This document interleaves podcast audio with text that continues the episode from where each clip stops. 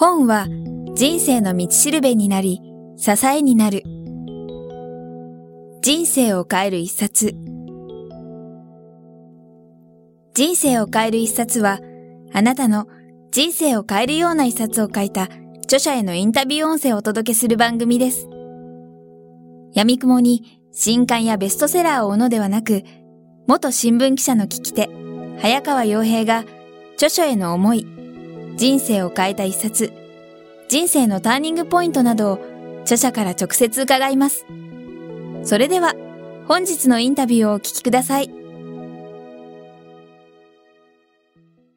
一人というキーワードのところから一つ聞きましたけど、うん、私もう一つ刺さったのがですね、うん、凛とした誠実っていうところがあって、うん、一瞬で終わる関係ならあえて素通りする。これは人と関わる際の僕のルールですということで、うん、僕にも一見冷たい対応だろうっていうふうにあったと思ったんです。僕もえっと一瞬思ったんですけども、よくよく読むともっと深いところあったと思うんですけども、こうしたまあ、ポリシーというか、そういったものっていうのはやっぱり何かきっかけがあって変わったのもともとはそういうスタンスなんですかね。あのー、まあ、これもね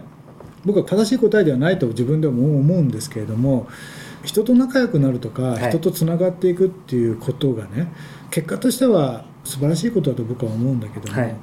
それを一つの目的として人とこうコミュニケーションを取っていくっていうことは、それを優先にしちゃいけない気がするんですよね。優先しちゃいけない、うん、自分にはキャパシティがあって今日やらなきゃいけないこととか今考えてることとかいろいろあるじゃないですか。でそういった中でそのきちんと誠実にその人と関わりを持てる時はねもちろんそこは集中するんだけれどもでもそうじゃないことでね、はい、相手に思わせぶりだったりとか、はい、その誤解を生じてしまうことがあったりとか、まあ、薄い関係をね、たくさん作っても僕はこれはあくまでも僕自身ですけど僕はあまりそこにはプラスってことがないんじゃないかなって思う。だから松浦弥太郎って意外に会うと冷たくてね何て言うのかな味気ないしみたいなねこと言われても全然 OK 僕は。それよりも僕らに大事なことがあるから自分の仕事を果たすってことね自分の生活をあのきちんとするっていうことの方が。だからまずは自分が、さっきおっしゃられたようにぶれないとかね自分がいつも何か自分の地面を見るとかそういうことの方が僕は大事な気がしますね。だから人とはあんまり仲良くならないですね。はい、僕は。このここの部分だけを聞くとね、うん、あれですけどでもすごくよくわかります、はい、あの自分がねそんなに立ち振る舞いできないんですよ、作り笑いもできないし、うん、でもある日突然その自分の都合のいい時はさ、はい、コミュニケーションを取るけど都合が悪くなってコミュニケーションを断ち切るような人間にはなりたくないから、うんうん、本当に仲良くなったら一生付き合いたいと思うし、うんあの自分の仕事がどうであろうとねそれを投げ投げてもね捨ててもその人のことを守りたいと思うしね。だからそういう人間関係で僕は今まで生きてきてるんで人とそんなに関わらなくて寂しいとかね思わないしインターネットも E メールもそういうこともほとんどやらないし、うん、うん、そうですね。でも一見その冷たいようにっていうこの書かれてますけど、うん、でもやっぱ逆に言うと先ほど繰り返しになってしまいますけど目の前にいる人とか、本当にこの人っていう人は多分すごく大事にしてるっていうことですよね。はい、ね。はい、なので今ちょっと頭の中に勝手に歌が流れてきたんですけど、うん、小学校の時に歌った1年生になったら友達100人できるかなっていう、はいはい、それは無理だな無理なんですよ。僕なんか友達 3, 3人ぐらいしかいないです知り合いはいくらでもいるけど、友達なんか3人ぐらいですよね、それもだんだんだんだんやっぱり年齢とともにこう減ってくるっていうかね、はい、絞られてきちゃうっていう3人で友達がいるだけでも付き合うの大変ですもんね。そうですよね、はい、いやでも僕も実は今2人ぐらいなんですけどでも昔それってあんまりいなかったんですけどやっぱり多分松浦さんとお話してそういうことかなと思ってなんかちょっと安心しました。あのある時期やっぱりねこうよくないと思う人間コレクションみたいな感じで、はい、あの人知ってるこの人知ってるとかいう感じをこう自慢する場合したくなる時ってあるじゃん。それもすごい気持ちは分かるんだけども。でも僕からするとまあそれよりもちょっと違う人間関係の作り方ってあるよっていう気がね、うん、しますよね、うん、うん、なるほど。ありがとうございます。この人間関係についてもお聞きしたんですけども、うん、ぜひですねこの定例の質問かもしれませんが、はい。ぜひ松浦さんにはえー聞かずにはいられないということでですね、あのこの中にも読書とか本についてのえーことと書かれてますけど、うん。改めてうん。松浦さん、まあ、この本でもこうしなさいとか、はい。答えは書いてないってありましたけど、うん。あくまで松浦さんのお考えでいいんですけども、松浦さんご自身の本のビジネスとしての選び方じゃなくて、うん。ご自身が読む時の本の選び方とか付き合い方っていうのはどういう普段の感じでまあ自分以外の人に対しては基本的に僕は尊敬してるんですよ。はい。年下であろうとその年配であろうと男の人でも女の人関係なく。まあやっぱりそういう肩書きとかそういうキャリア関係なく、基本的にはまあ尊敬している、まあ、何か自分に教えてくれる人でもあるだろうなっていうふうに思っていて。で本読むってことは本っていうのは人間が生身の人間が書いてるわけですから、やっぱり自分以外の人の考えに触れてみようっていうこと。うんですよね。だからもちろんそれは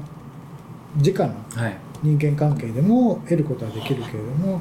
でも本っていうある媒体を使って、まあそこには少し自由がありますよね、はい。どこで読んでもいいしいつ読んでもいいみたいな、でそういう中でまあ自分以外の他人の考えをね、はい。少し自分で触れてみよう、はい。まあ、そこに何か自分が成長できるヒントとかね、何か自分が変われるきっかけうんになるものがあるんじゃないかなっていうのはいつも思いますね。あだから面白いとか面白くないとはいかあんまり求めないですね。あー。なるほど。うんいやあのちょうどこれぜひえー松浦さんにお聞きしたかったんですけども、やっぱりその今、まあ、特にこの数年、まあ、最近ちょっと下火だとも言われていますけど、ビジネス書のブームが結構あって、まあ、もちろんいい本もあって、はいそうでない本もいっぱいあると思うんですけど、私がその数年前にある意味ハマっていたように、うんまあ、やっぱりその結果を出したい、うんうん。それこそすぐお金に結びつけたい、人生より良くしたいっていう、その人間の本来持ってる欲求自体は間違ってないと思うんですけども、やっぱりややもするとその結果を出すありきで、うんとにかく本を選んじゃう、うん。あとは本を読んだら必ず行動しなきゃいけない、うんうんっていうことで、えー、と突き進んでる人がいっぱいいると思うんですけども、うん。当然もっと自然な別に付き合い方もあってもいいと思うんですけど、ん。この辺りっていうのは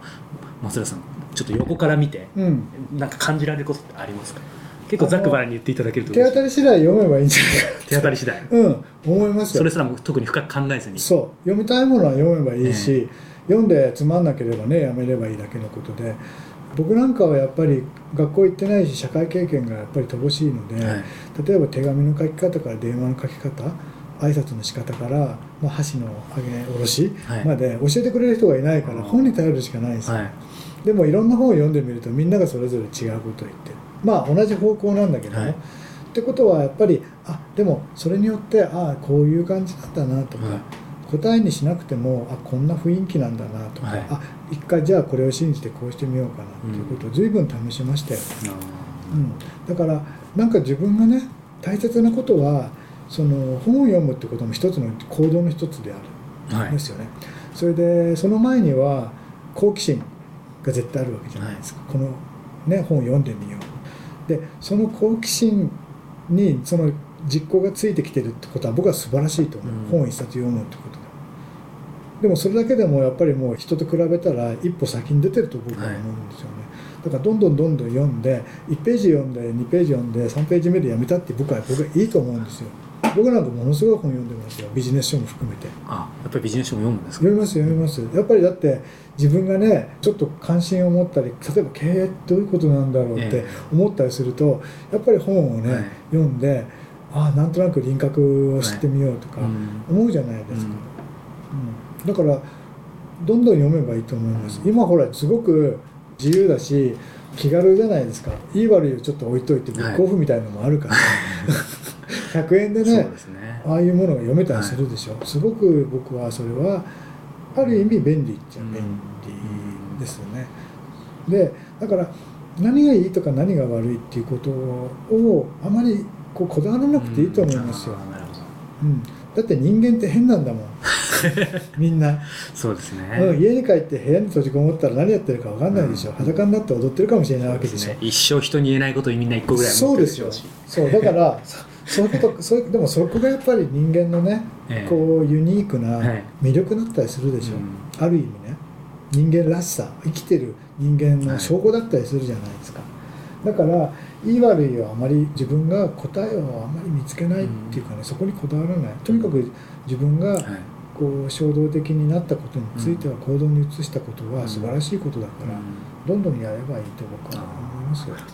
いや今お話伺っててなんかちょっと理屈っぽく考えてしまったんですけどやっぱりそのここそれこそ今の若い人は本読まないっていうふうに言われていてただここ数年で、まあ、ビジネス書かもしれないですけど、まあ、僕も含めてなんですけど、うん。それをきっかけで本読むようになって、っていうところは多分あ間違ってなかったんだなと思って、でその後に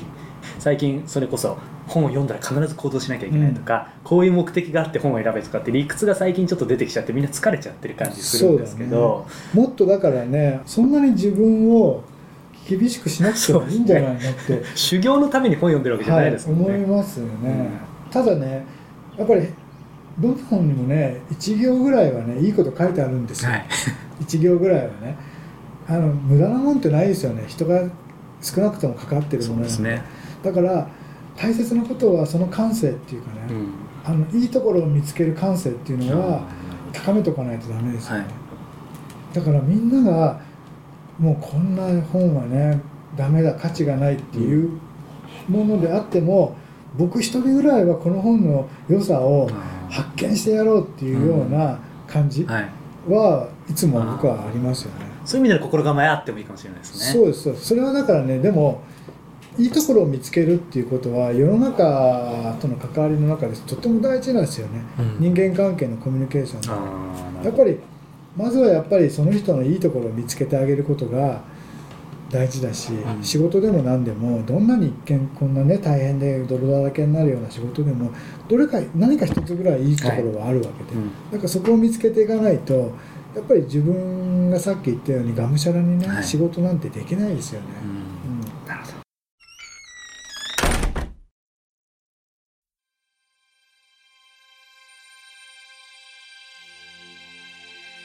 本日のインタビューはいかがでしたか？渡辺美希さんや茂木健一郎さんら、過去にお届けした100人以上の著者インタビューは、すべて人生を変える一冊のサイトより無料でダウンロードできます。もっとインタビューを楽しみたいという方は、ぜひお聞きください。サイト URL は、kiqtas.jp スラッシュ book キクタス .jp スラッシュブックです。Google で人生を変える一冊と入力いただいてもアクセス可能です。本日も最後までお聞きいただきありがとうございました。それではまたお耳にかかりましょう。ごきげんよう。さようなら。この番組は、キクタスの提供、若菜はじめ、ご機嫌ワークス制作協力、宮浦清志音楽、清水夏美ナレーションによりお送りいたしました。